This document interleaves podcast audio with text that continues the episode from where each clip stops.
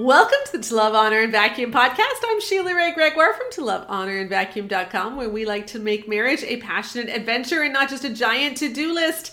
And we are here for the last podcast of twenty twenty, that year that everybody wants to forget. Mm-hmm. And I have brought Rebecca on. I'm going to bring Keith on later in the podcast just to kind of wrap up the year, because it's been quite the year for us. Yeah, it really has. We've tackled some big things. And we've had some personal revelations, and it's been it's been a bit of a slog, but it's been exciting too. Yeah. So when I did the, the year wrap up in two thousand nineteen, I said that two thousand nineteen was the year that my eyes were opened, because that was the year that we looked into Love and Respect, and we finally saw what other books were saying, and the panic button went off. And I was like, okay, so this is why people are having such problems in marriage, because they're getting such bad teaching. And we felt like we had to address that. And then, you know, you and I were talking, we were trying to figure out what, how to sum up two thousand twenty. And I think you came up with the best idea. Yeah. The twenty twenty is the year where we became homeless. Yes. Spiritually homeless. Yes. Literally homeless in a way. I mean, you left, you left your home behind. Yeah, but I got a new home. I was never actually homeless. No, but I mean, you left all your friends behind in the yeah. middle of COVID, and then you moved, mind you, you moved back to your hometown. So yeah. you now live across, around the corner from me, which is wonderful, with yes. the grandbaby. That is amazing. But because of COVID, Connor hasn't made any friends, because he's mm-hmm. never lived here before. And so that's been a bit of a challenge. You know, yeah. you left behind your friends. Really good community. Yeah, because you had a great church in Ottawa. Oh, yeah. As well. And then you moved in the middle of COVID, so we couldn't even find a new church. Exactly. And your dad and I were in the middle of trying to find a new church as well. I think we went to the church for one week and then COVID hit. Mm-hmm. So while COVID's been on, we've been shopping around different churches online, which is kind of fun, actually. We can check out a bunch of different churches. But so it's literally been a year where we have been churchless and where you have changed everything. On the blog, too, we felt a little bit unmoored, like we've let the ship go and we're not quite sure where we're gonna dock. Exactly. And I think I think what started it was, for us this year, we opened this year, the very first thing we did in two thousand twenty was we closed our survey. Yes, we closed, I think, January first, right? Yes, so we were conducting this huge survey of twenty thousand people, and we closed it on January first, and then so the very first thing we started to do was look at the results. Yeah. While I was on that cruise in January and February before COVID hit, we were writing the book. I actually started writing the chapters and incorporating a lot of the quotes that I had from the books. And I think I think we could sum up the main problem that we had with so many of the books in the Aunt Matilda story. Totally. The Aunt Matilda story kind of takes the cake, and it's very emblematic of a larger issue. I'm reading The Act of Marriage,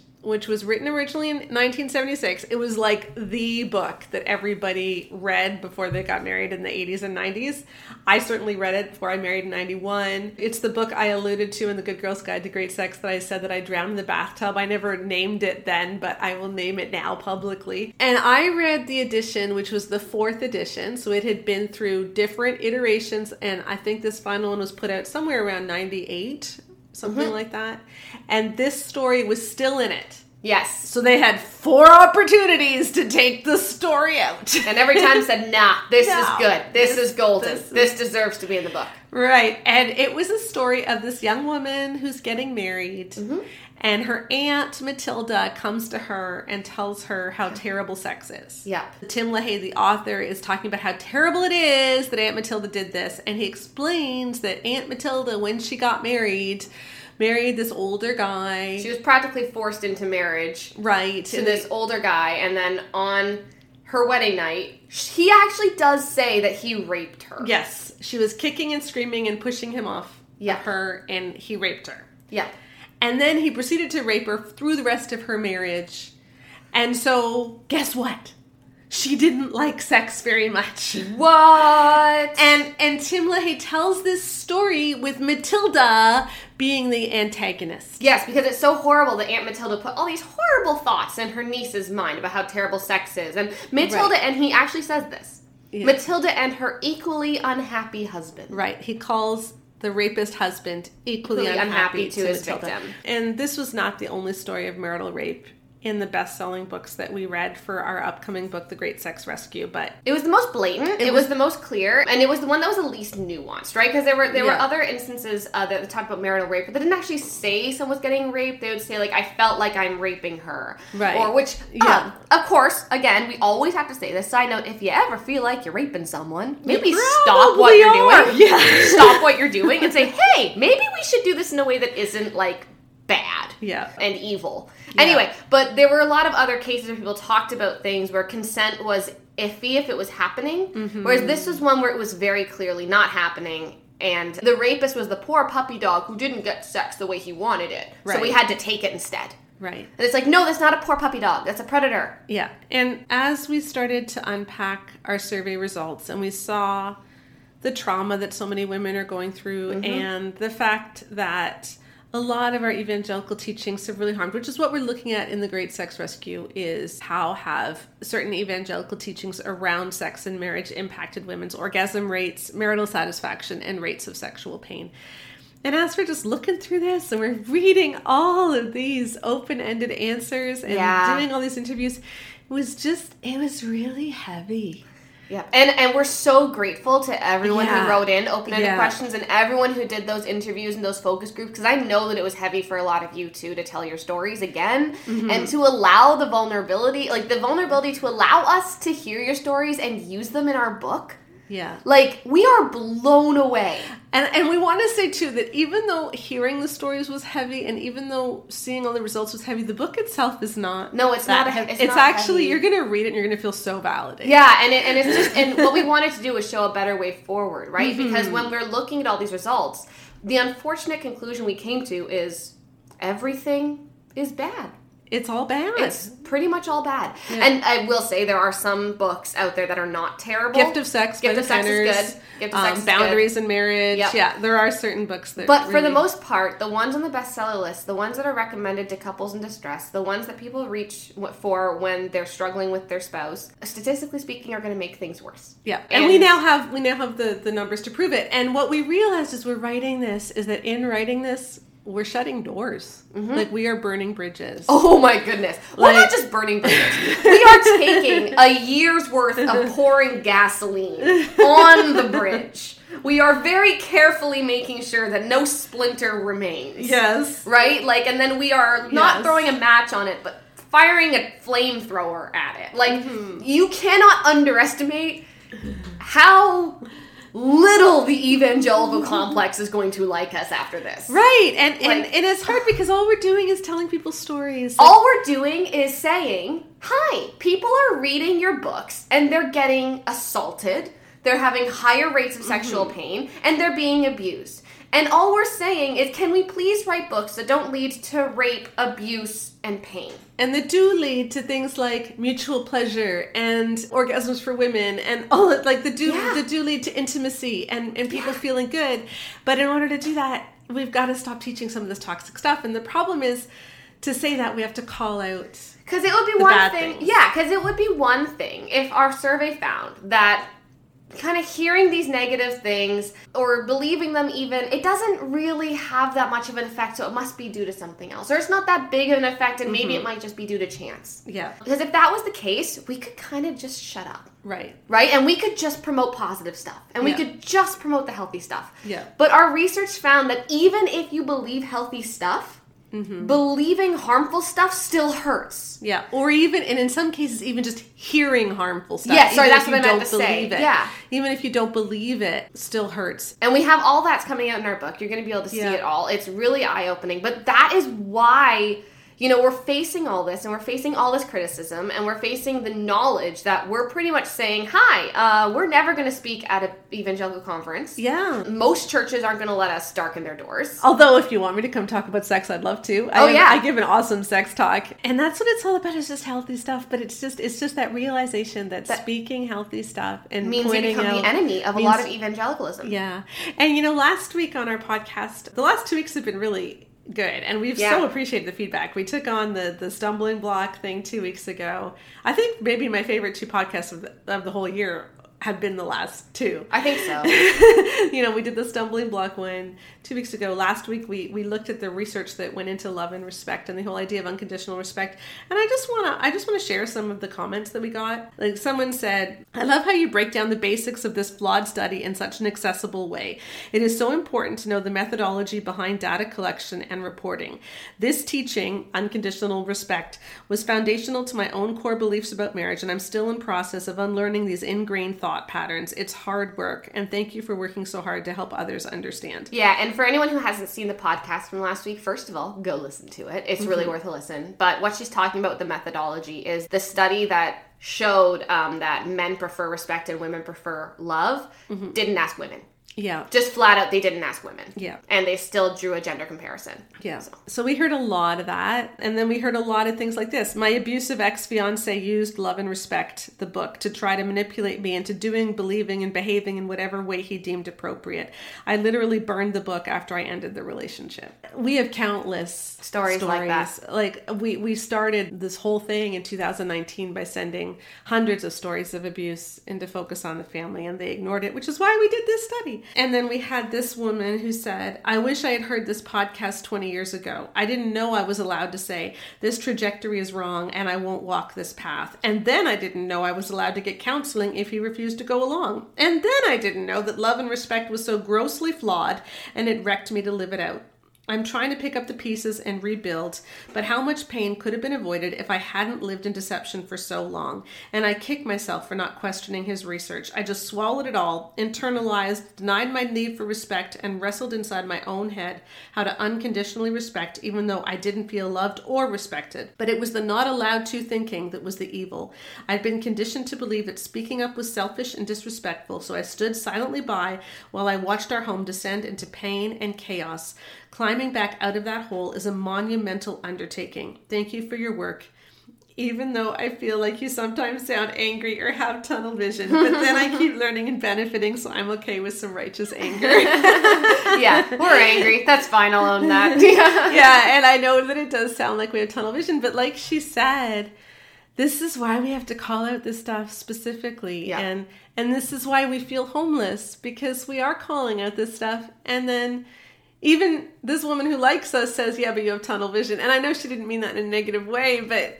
But there's always been a place in the church for people who are zealously passionate for an yeah. area of justice for God, right? And our mm-hmm. area of justice is just to stop seeing women get abused in the name of Christ. Yeah. I would even say, like, my area of justice is I just want us to get back to a Jesus-centered marriage, but we can't do that unless we dismantle the stuff that's hurting. Exactly. Another woman said, my husband and I started reading Love and Respect during our engagement. I found the book very triggering and upsetting, and I found myself disagreeing with it on the most fundamental level. My then fiance said we shouldn't read any more of the book once we'd read the first three or so chapters. I was always confused why this book is so highly recommended and endorsed. We started reading it together because so many people recommended it. I thought maybe something was wrong with me since so many people seem to like it. Hearing you voice my very major concerns with the book has really validated me and made me feel greatly relieved with really disliking such a highly recommended book as much as I do. My husband and I have a wonderful, healthy marriage, and I'm just so glad we didn't come into our marriage trying to apply such faulty theology. Mm-hmm. So that's what it's all about. But in the process, what we've really realized is when this book comes out in March, we're going to be really homeless. And we had we had some pretty important people not endorse our book, even though they agreed with our book, because they didn't want to be calling out others by name. And that's hard because it is important work. And if it wasn't important work, we wouldn't have had so many people willing to share stories of marital rape with us. Mm-hmm. That's the problem. I mean, to be very vulnerable and honest on today's podcast, like, my major struggle that I've been dealing with for the last while is the fact that evangelicalism, Christianity, has become so much about orthodoxy and believing the right things and having the right affiliations that I feel like we've forgotten orthopraxy, which is the actual acting out of your beliefs and a way of life. We have lots of orthodoxy about orthopraxy. yeah, we have lots of beliefs, beliefs about how we about, should act. About what is the right thing to do. Yeah, or yeah. like theology behind how we should act and theology behind how we should treat each other. Mm-hmm. But anytime we have a, a way for people to stand up and actually help people, actually do the taking up your cross, actually do the self-sacrificing love, Mm-hmm. Which means losing a bit of your platform. Maybe it means missing out on speaking engagements. Maybe mm-hmm. it means not getting invited to the big conferences. When people are given that opportunity, a lot of people do take it, but a lot of people don't. Yeah. Um, and the people who don't are often the change makers, in the yeah. people who could have a big influence. Yeah. And that's what's very hard for me, is when you see people say all the right things. They have all the orthodoxy all lined up. They say all the right things. But when you actually give them a chance to practice it. Yeah. You know, and, and stand up. And not everyone needs to stand up for everything. We don't no. have the emotional availability for that. Some people are a foot, some people are a hand. But we're talking about people who work in this field, mm-hmm. who aren't willing to do what's right in this field. Yeah. Even though they know what's right and they'll say it. Yeah. And that's hard. What we found difficult too this year is not only are we homeless, we've realized we can't assume that other people have safe homes. Like, yeah. one of the things I used to say all the time on the blog is when people wrote in for advice, like, what do I do about this? I would say, you know what you need is you need to see a mentor couple. You need to go talk to your pastor. Yeah. You need to go talk to a counselor. You need to get some help. And I can't say that anymore. No, because what if we're sending them to a pastor who's going to recommend Love and Respect? Yeah, like I used to, I was so naive. Like I can't, I can't believe how naive I was. But over these last few years, as I've been hearing from all of these women who went to their pastor and mm-hmm. their pastor said, go read Love and Respect, or like like the article I published where the woman whose husband was having an affair and was abusive, and they went to the soul care program at Harvest Bible Chapel, and she was given this ninety-eight ways you might be sinning against your husband.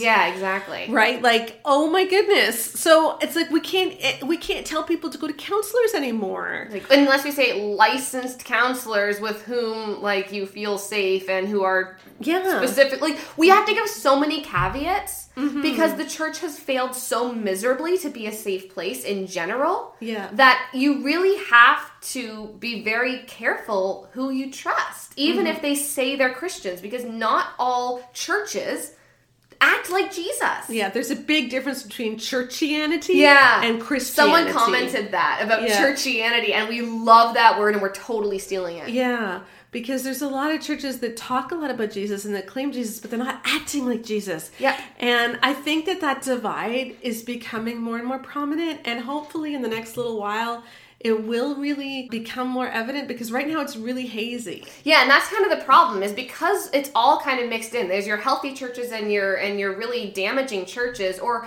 even mm-hmm. your kind of middle ground churches, which is kind of fifty-fifty depending on which pastor you get or which couple you get, because there's healthy and unhealthy people there. Yeah. Right? Like, all those churches are all mixed in in the same melting pot. And yeah. it's like, I don't know which one we're going to get if we recommend you to go to a church in your neighborhood. So, like, if there's a more of a divide in some ways, that actually make our job a lot easier. Like, if yeah. we could just say, here's, like, a denomination that we know is safe. Yeah. Right? Or here's a group of Christians we know is safe. But we can't even do that. Yeah. And so what we're hoping to do with the book is, okay, this is our litmus test. If your pastor likes Love and Respect, that's bad. yeah. After like, even after they've been shown the stuff, because a lot of people yeah. like it because it's just got the Christian label slapped on it. Yeah. Right? If your pastor doesn't understand the issues with Love and Respect when hundreds of women say that it harmed their marriages, then you got a problem.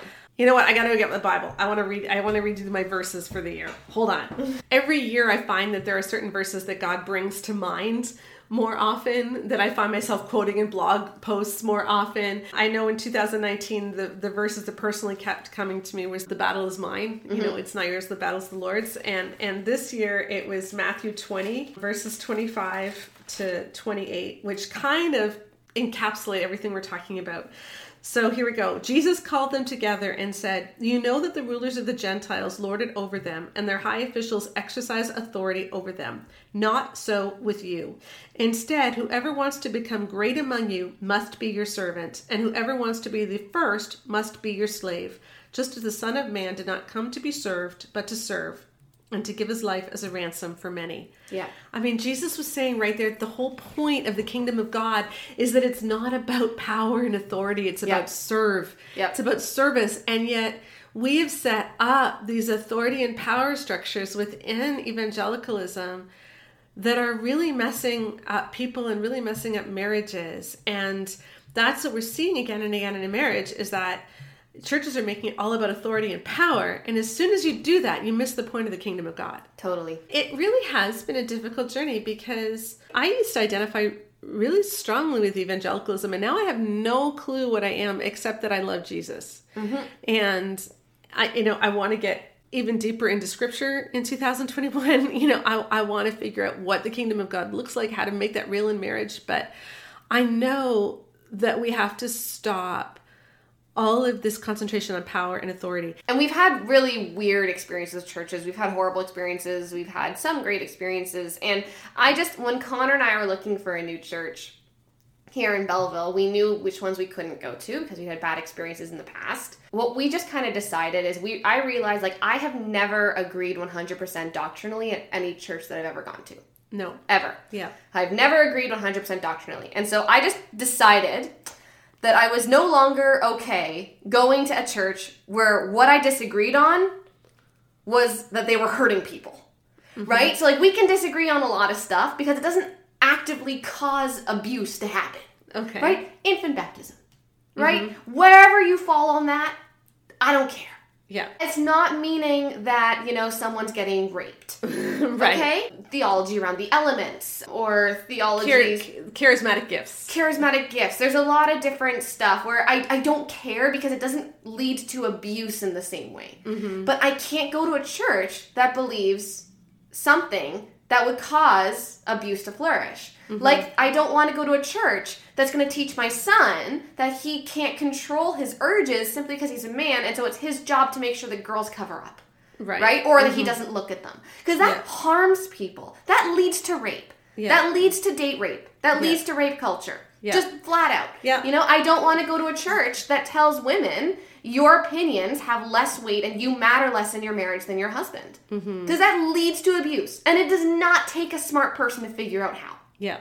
That yeah. is very, very and obvious. Even when it doesn't lead to abuse, what we found in our survey is that it leads to much lower rates of marital satisfaction. Yep, higher divorce rates. Yeah, yeah. It has lots of horrible stuff that happens. Mm-hmm. And I don't want to go to a church where people are told you're less qualified, you're less, you belong less in this place, you are less worthy, you're more easily deceived. Any anything that compares people and makes some people more and some people less, even mm-hmm. if they say equal but different. Yeah. Anything that implies that one gender, one race, one one anything mm-hmm. is better or more fit than anyone else, mm-hmm. I am no longer going to support that. Yeah. Ever. Because yeah. I'm not okay with that. I'm yeah. not okay with being in a church that thinks it's all right to create a caste system within Christianity. And what I'm finding is that that was, first of all, difficult because I was like, okay, so there go eighty-five percent of churches in my city. But yeah. there were fifteen percent left. Yeah, and we didn't even realize that. And no. that what's been fun with COVID, actually, it's been awesome because we've been able to watch all the online services for all kinds yep. of new churches. But what we have realized in all of this, in this year of being homeless, mm-hmm. where we know that we burned bridges with the evangelical church, we're still trying to figure out what church we're going to end up in. You know, mm-hmm. I found it much harder to even know how to tell people to seek help because I, I don't trust church in general.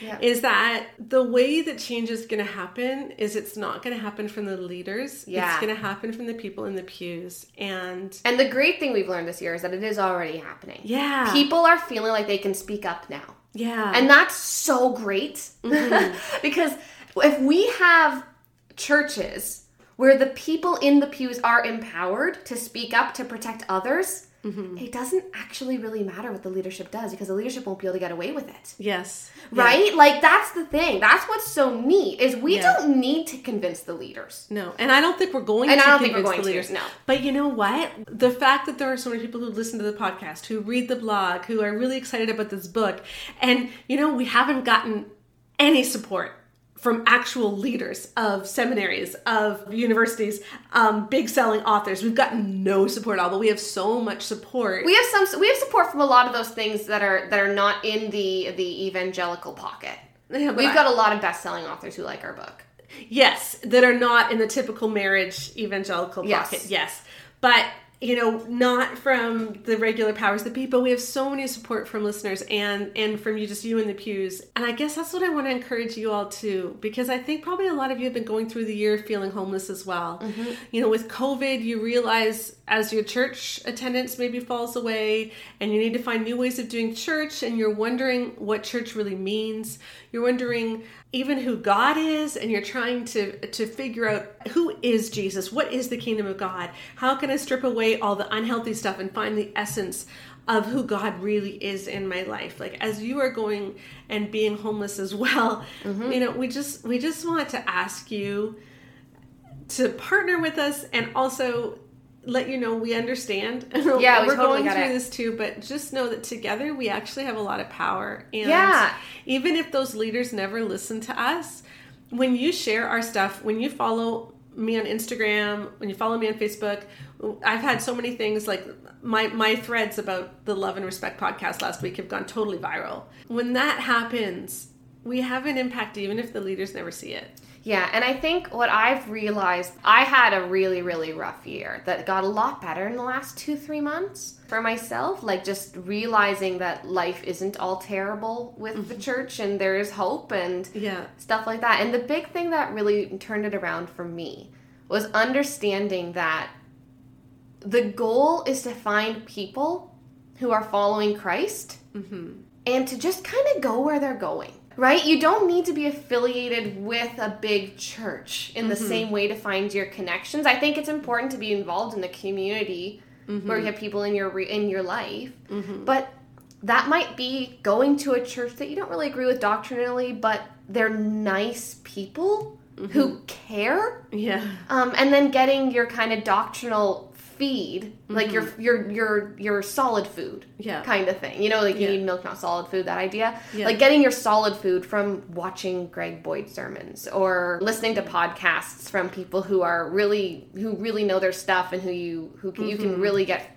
feeding mm-hmm. from. And but you mm-hmm. you find a community of people who know what it is to be the hands and feet of Jesus, and mm-hmm. they care more about bringing the kingdom of heaven to earth than making sure that you submit properly. Yeah. And I think that's just what's been so encouraging to me, is realizing that even in the midst of moving back to a hometown that frankly was very spiritually bad to me, I don't mm-hmm. think that people from Belleville really understand how bad people were to me. Yeah. You know, um, but moving even back here, I have reconnected with so many people who I never would have thought would be my spiritual community. Mm-hmm. But they've just been such a gift, because I'm reaching out less to like groups that I can be a part of and more, where do I see the body of Christ moving? Mm-hmm. And how can I encourage that? And how can I be a part of that? Mm-hmm. And I think that's just a different mindset than we've had about church mm-hmm. in the past, because church in the past was, where can I find a bunch of people who agreed with me? Yes. Right? And it was all intellectual. All intellectual. And how can I know that I believe the right stuff? How can I know that I'm a good Christian?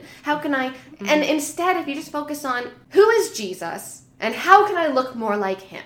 And how can I love others? And how can I love others? And how can I encourage people who are doing that? You know, mm-hmm. you don't need to agree on everything. You just need to be people who are safe because you care about the lost sheep together. Yeah. And the lost sheep matters more than making sure that you have enough people in your pews. Yeah, exactly. So that's where we are at. We hope that we've been able to encourage you this year. We promise that our goal is not to always have tunnel vision and be angry. I, yes, like it really isn't. Said. Like, seriously. No, we have we, seven-year plans. We have ten-year plans. Yeah, we're, we're, we're getting out of this. We, our, our entire, like...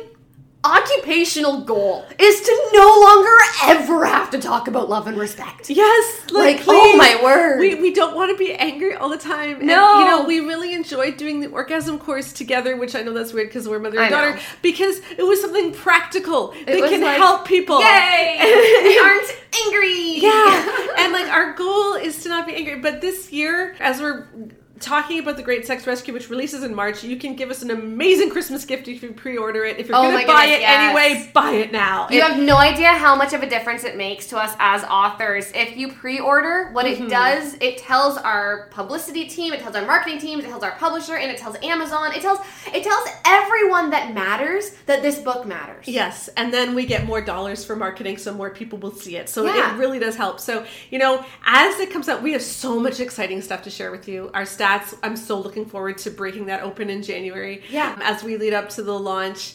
And we are going to be sh- laying everything bare, but I really think it's going to be in a way where you're going to feel validated and vindicated and And empowered. Like you actually have hope moving forward. Yeah. Because that's the big thing that we want. For like we feel like two years ago it was realizing we had a problem. Yeah. Right? This yeah. year it was realizing just how bad that problem was. Yeah. And I will tell you, this was a very depressing year. Okay? Yeah. We were realizing just how bad this problem was. Yeah. Next Next year, what we want is to give people a way to get out of the problem. Yeah.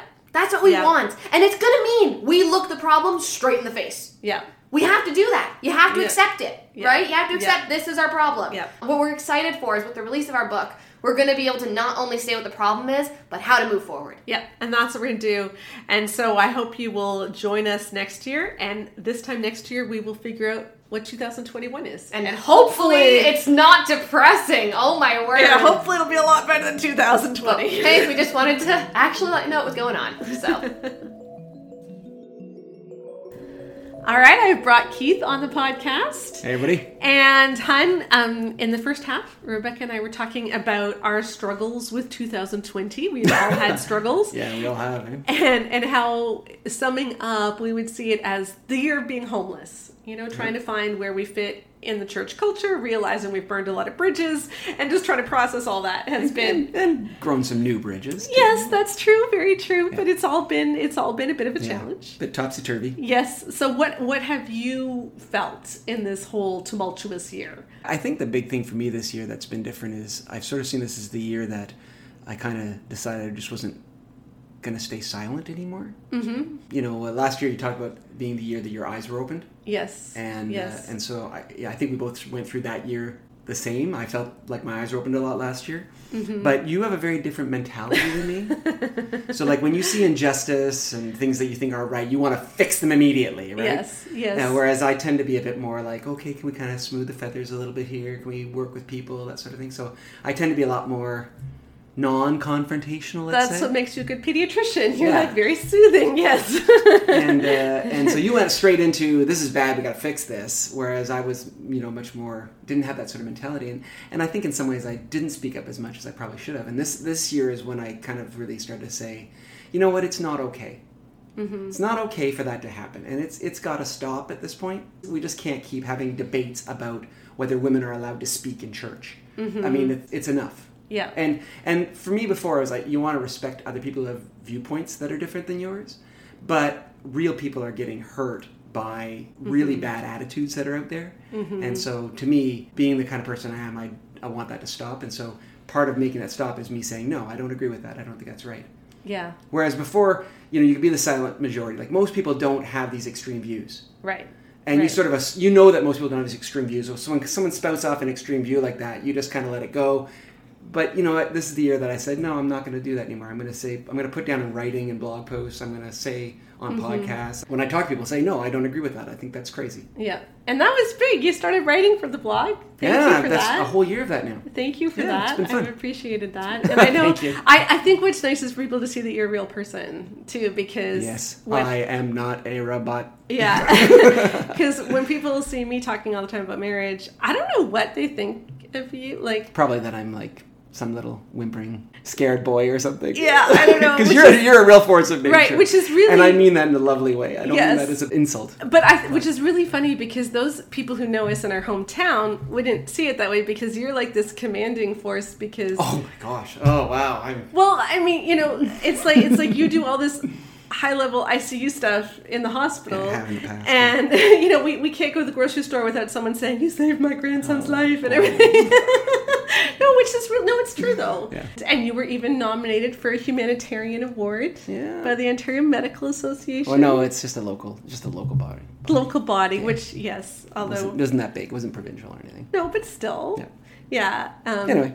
But yeah, you are a real person and we do have a real relationship. And yes, we do. Yes, we, we do. We have a lot of fun. Yeah, we do. Absolutely. Um, and we've worked through a lot of the stuff that you talk about in the blog. And I think that's what people appreciate is that it's real. Yeah. Right? I want to pick up on something that you said, how you realized that when real people are getting hurt, mm-hmm. it's not enough to just go along with it. And yeah. we were, I, I think probably one of our most painful church experiences, if I can share this, it was quite a few years ago now. The girls were a lot younger, maybe in the nine to eleven range. So it was it was a long time ago now. Yeah. And we were at a very conservative church. And I was leading one of the worship teams. Yep. I really enjoyed that. I really enjoyed my worship team. In fact, if I think back on that worship team, I consider that the healthiest small group I've ever been part of, even yeah. though it wasn't a, technically a small group. I just got to know the people really well, and, and it was a wonderful group to belong to, and we yeah. practiced together and hello, Anita, down in Little Rock, Arkansas now, because she moved down there. But it, it was just, it was a wonderful experience. I really enjoyed leading worship. I put a lot of thought and prayer into it and picking songs. But it got controversial because the first day that I led worship, or maybe it was, I don't know if it was the first or the second time, but what happened was before one of the songs, I said, as you're getting ready to sing this song, leave the cares of this week at the foot of the cross and just look to Jesus. Mm-hmm. And I think the song had something to do with that. Well, it was, it was, I see the cross. Yeah. So we're singing that song, and I said that beforehand. Mm-hmm. That's all I said. Yeah. And it started a debate on the deacons board, of which you were a member yeah, at well, the time. The and the issue was, is this preaching? Yeah. Right? Is this preaching? A woman mm-hmm. preaching from the front. And there were three other praise teams in this church. The other three were all led by men. And so the men on those teams could say what I said. One of them in particular said stuff like that all the time. But it, it became a, an object of debate because I was female. And at the time, I was, it was very difficult for me because it was sort of like I f- wanted to defend you because I love you and I care for you. Mm-hmm. But at the same time, I also wanted to preserve relationships with these men, because they were all men, because mm-hmm. you can't be a woman and be on the leadership mm-hmm. team. Part of me just wanted to say, this is stupid. and and, and yeah. I, could, and you, I couldn't do that. But it was, it was so hard because I just really was trying my best to show concern and care for people that had a different viewpoint than me. But I really got the impression that some people just have the mentality of, we're right, this is biblical, mm-hmm. and you aren't biblical if you don't agree that women can't preach. It's crazy to me. And so I, in the yeah. past, though, I've kind of just shied away from saying that. But now I'm just coming out and saying, I'm going to say that. That's crazy. I mean, mm-hmm. a woman should not have to be scanning everything in her brain that she says in church to make sure that it's not something someone would consider preaching. I mean, that's mm-hmm. crazy. Why would we do that to women? It's not fair. It's not appropriate. Mm-hmm. But it was a really difficult year because this debate went on and on and on. You would come mm-hmm. home at like midnight. Like these meetings yeah. went really late yeah.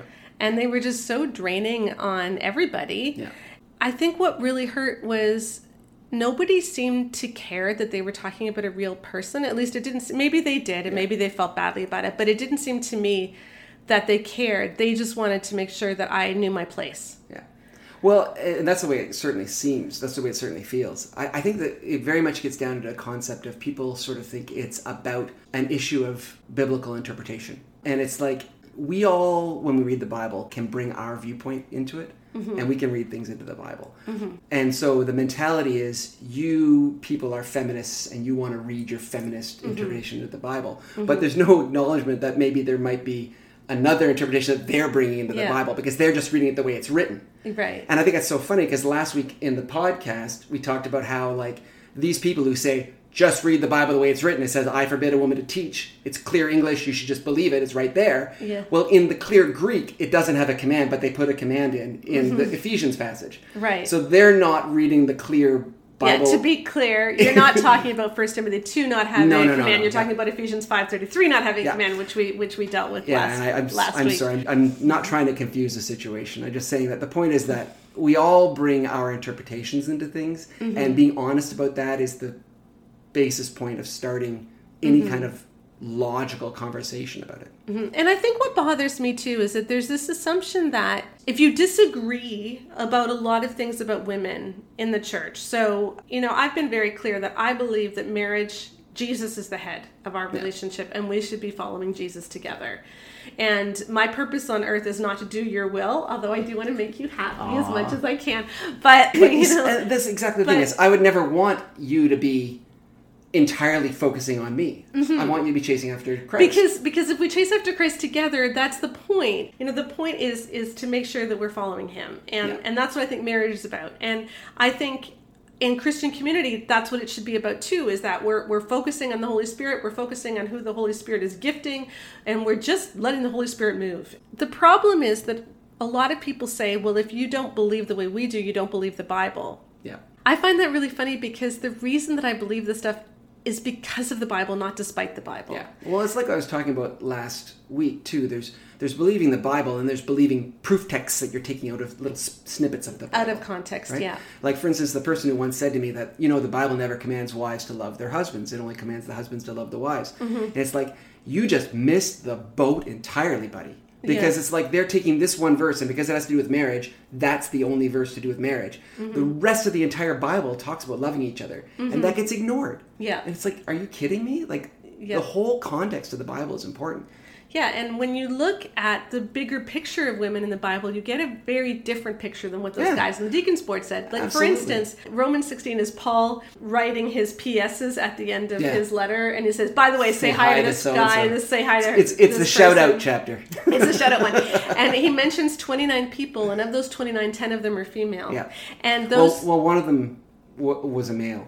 Right. It used to be a female, and then translators made it into a male, and then now translators different, are recognizing, story, no, yeah. it actually is a woman, because yeah. they didn't want it to be a woman because well, he no, called because, her an apostle. Exactly. So it was a woman, but then they called her apostle, so therefore, oh, well, then it couldn't be a woman, yeah. so we have to change the translation. But we don't read anything into the translation. Right. But, yeah, you know, the earliest man, it's definitely, but anyway. Anyway. Junia, yes. Yeah. But the point is, like, I wonder, of these men who are saying they're following the Bible, how many of them, if they had to name their co-workers and their fellow laborers yeah. in Christ, would name at least one-third women? Exactly, yeah. I mean, because that's, that's what Paul did. When Paul and that was in a time where women had no education. Yes. N- no prospects in life. They were considered property of their husbands. Yeah. And this is... And Paul still named one-third yeah. of all co-workers were women. And when he mentions them, he mentions them in terms of what they are doing for the gospel. The men, he doesn't always mention that way, but, you know, the women yeah. he does, like Junia the Apostle yeah. and, and all of these other ones. Well, I mean, I think the thing is, to me, it, the most astounding example of that in the New Testament is the resurrection story, mm-hmm. right? Because mm-hmm. God was speaking into a time period where... women were not allowed to be witnesses in court. Yes. Their testimony was considered unreliable. Yeah. And that was just the reality of that time period. Mm-hmm. And God chose, like, when Jesus rose from the dead, the first people who saw him were women. Mm-hmm. And they went and reported that. And they, and they were specifically told to go and tell the yeah. disciples. Yeah. So the very first apostles, the very first people who were sent to tell about the gospel, the very yes. first missionaries were women. Yeah. And so, to me, there's so much of this current in the Bible about the empowerment of women. Women are equal to men from the very beginning. Mm-hmm. The differences are the fall. And to me, that's all very clear. And so when we come to these passages that are difficult passages, then we have to sort of keep the context of the whole Bible yeah. in check. So, for instance, the whole thing about, I forbid a woman to teach. I mean, we know that Priscilla and Aquila taught You know, Apollos. Apollos. And the Priscilla and, and was the you, main teacher. You, well, even if she wasn't the main teacher, mm-hmm. which, you know, whatever, she was there. Yeah. It clearly says she was. It, it it doesn't say, I forbid a woman to teach unless she's with a man. Yeah. You know, it says, I forbid a woman to teach. So if you believe it, you need to believe it, right? Yeah. If you think that's not appropriate, which I think is not appropriate, it must mean something else yeah. is going on. And so right. let's look into what that is. Yeah, because Paul wouldn't have said, I forbid a woman to teach or to have authority over a man, if at the same time he was saying, hey, Priscilla, how you doing? yeah. Well, he knew that Priscilla was yeah. teaching. Yeah. And and so this is the problem, is that Paul deliberately did let women teach. And so we yeah. have to take that broader context into consideration when we're trying to interpret the bigger yeah. passages and that, or the, the more difficult passages. And that's what people often don't do. Yeah. You know, we had a question come into the blog that we're not going to answer. Don't worry. but I want to read it because it's an important one. I'm always putting Keith on the, on the spot, making you answer questions. Somebody okay. wrote and said, I thought of one topic that is of great interest to me that's not directly related to your go-to topics, but I suspect that you may have thought about already, women preaching in church. Mm-hmm. I've never had an issue with it, and I really want to keep not having an issue with it. There are so many great females who teach, including yourself, who are using the gifts God has blessed them with. Thank you. I appreciate that. That's nice. But I'm struggling to get past the fact that the Bible says women shouldn't preach. Do you have any thoughts on this topic, and is this something you've wrestled with? You know, we do, and, and, and we've been talking about this right now in this podcast. I will say I don't want to go into this a lot more because I'm not an expert on this. Mm-hmm. And there are some really amazing experts on this. Uh, so I just wanted to bring this up because I get this this question a lot. And I don't actually plan on writing a lot on the blog or the podcast about it because I don't feel like this is what I'm called to do. I feel like what I'm called to do is talk about marriage and sex. And that's what we're going to do now. This is just something we've been personally wrestling with.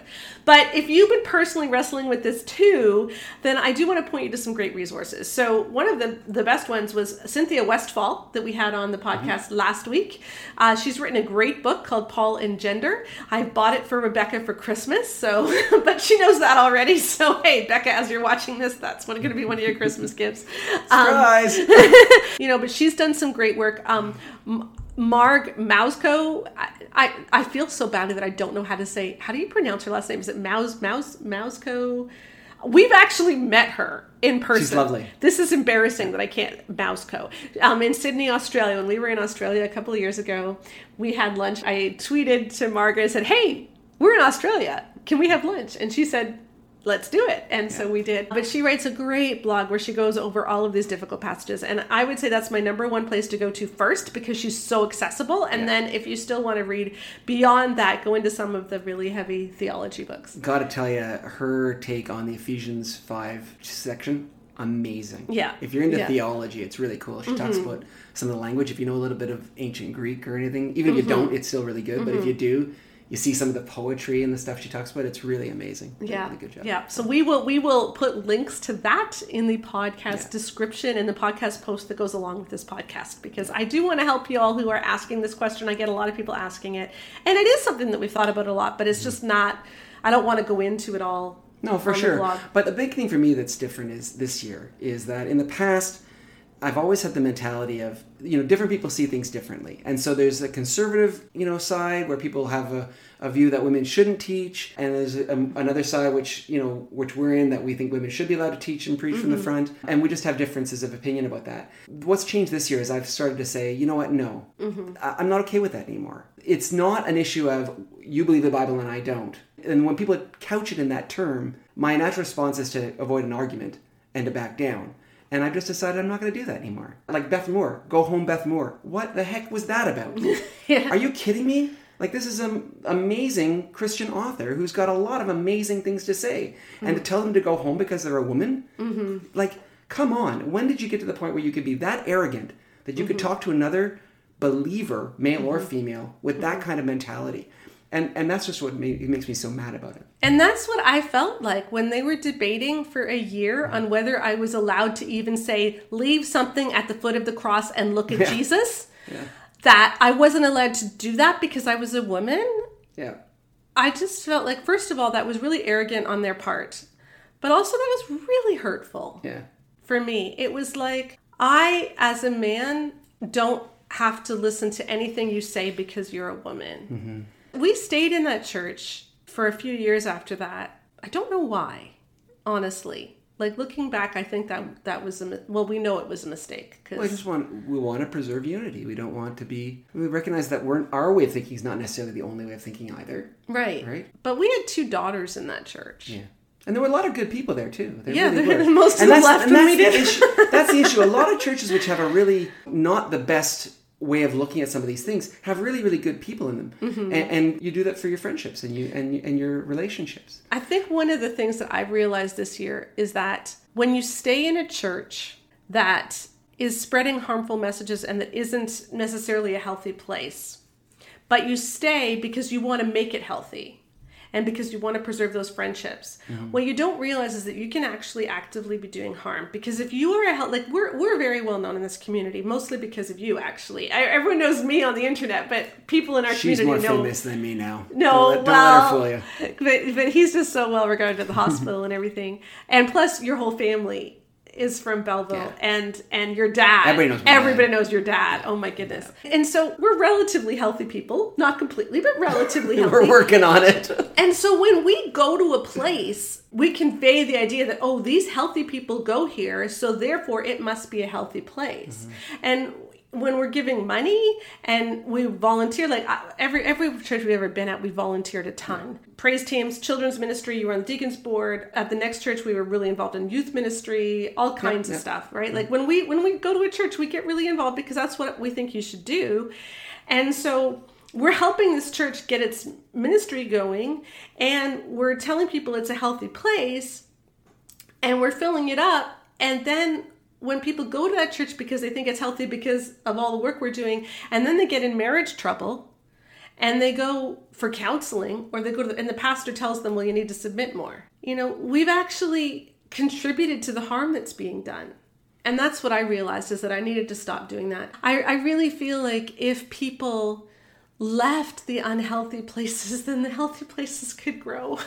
Yeah. You know, and and and, and the, the thing that's changed for me is this idea of being beaten down with scripture, mm-hmm. and letting that happen. Yeah. So, for instance, you you'll raise the women's issue, which I hate that mm-hmm. title, because to me it's the power issue. Yes. Right? Yes. But the Im- women's issue gets raised, and people start pulling out their favorite Bible verse to be, and you just kind of you kind of just don't fight because you don't mm-hmm. want to cause a big kerfuffle, right? Um, but I'm at the point now where I'm like, you know what? No, I don't believe that, and uh, you can show whatever proof text you want to me. I'm not going to believe that, and I'm not going to be intimidated by you mm-hmm. saying that you know the Bible mm-hmm. better than me. Because when I look through the Bible, when I read it from cover to cover, and I see the Jesus of the Gospels, and mm-hmm. I see how he interacted with women, I don't see Jesus Christ ever saying, "Beth Moore, go home." That's yeah. not the Jesus that I see in the scriptures. He's so tender and kind-hearted, and he's lifting women up in a time that, you know, they were they were not really cherished and respected, mm-hmm. you know, in society. And there were women followers of Christ. There were women who were supporting his ministry with money. Women were at the at the cross, mm-hmm. right? Like, women were yeah. very central. We always hear that all of his all of his followers deserted him. It's like, actually, no. Yeah. The women never did. Yeah. But before you get too proud of yourselves, women, yeah. it's because the women were considered such unimportant people mm-hmm. that they could do that without being afraid. Yes. If one of the men had showed up, they would have been arrested as yes. well. But yes. women were not important, so they could. Yeah. Right? Yeah. Which, again, is just the whole point I'm trying to make, is that in that time period, mm-hmm. Jesus cherished and spoke to women. Mm-hmm. Like the Samaritan woman at the well, like he treated with such respect. You know? Yeah. And she was the first person to whom he revealed that he was the Messiah. Yeah. So so to yeah. me, you can show me whatever verse in Timothy or whatever that stuff, but how do you explain the Jesus that I see in the Gospels? If your little proof text of that verse doesn't show the Jesus that I want to follow, mm-hmm. I'm just going to try and be like that Jesus instead. Yeah. And yeah. we can figure what that verse means when we get to heaven. Yeah. And that's just what I want for this year going forward too, is to how to keep Jesus at the center in yeah. everything that we do, and how to point people to what a Jesus-centered marriage looks like. Yeah. And, and it's not about figuring out who's got the power or who's in charge. Yeah. It's about how you serve each other. Yeah. And it's been it's been difficult this last year.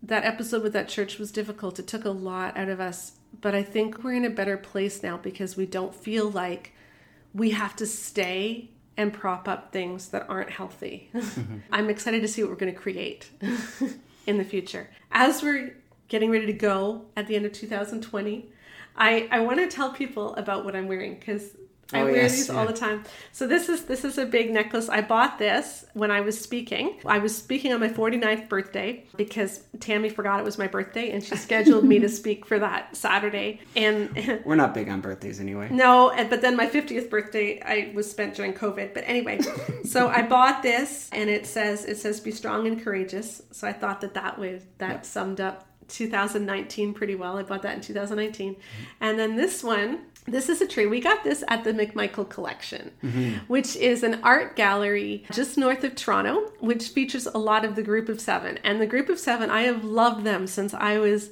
ten, eleven years yeah. old when I first went to the McMichael Collection. They are a group of Canadian painters who focus on just beautiful nature yeah. paintings. Landscapes. Yeah, Impressionists. And they did a lot of painting up in a couple of the provincial parks that we used to yeah. camp in, and we still do camp in, and we got these mugs there.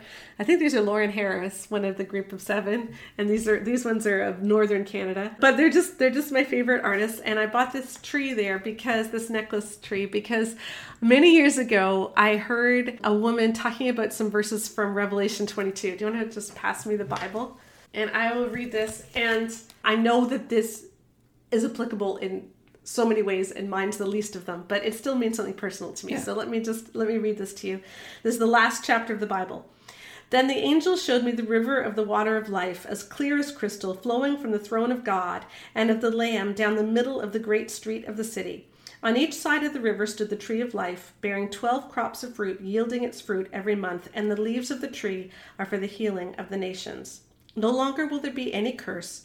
The throne of God and of the Lamb will be in the city, and his servants will serve him. I heard a woman um, many years ago talking about how God had used this verse to her specifically. She was involved in a Canadian mission organization, and she said she was reading this one day when she was praying for a verse, and God showed her the leaves of the tree are for the healing of the nations, and Canada's emblem on our flag is the leaf of a tree, the maple leaf. And I try to keep that thought center in everything that we do, and that's what the tree is. And I, I gave last year for Christmas, I gave Joanna and Rebecca and Tammy tree necklaces just to remind them as well that it is our prayer that what we do can be healing. It can go out from small town Canada. Rebecca and I both live in a really small town, and Joanna lives actually in the Arctic now. like like literally in the Arctic. In the road to nowhere, beyond her, there is nothing. And that God would take what little things we have, the little offering, and that he will use it, and that it will go out in the healing of the nations. And that is our prayer. You know, I know that we have so many listeners and readers from Nigeria. Mm-hmm. And I would love, after COVID is over, we would love to just visit Nigeria and yeah. do some training for leaders. I know a lot of people listen in Finland, which is amazing. all all those places. And of course, the United States and Canada and Britain and Australia. But we just want this to be a healing message that, that God, when we put Jesus at the center, all of this power stuff flows away. And it just comes back to Jesus and him being real in the transformation of our lives. And that that is our prayer for marriages. That's our prayer for all of us going forward. And if you've had a year of feeling homeless, then let's just realize that Jesus is our home. And as we find our place in him, that is the ultimate in healing. So Merry Christmas, everybody. And we Merry will see Christmas. You again in two thousand twenty-one.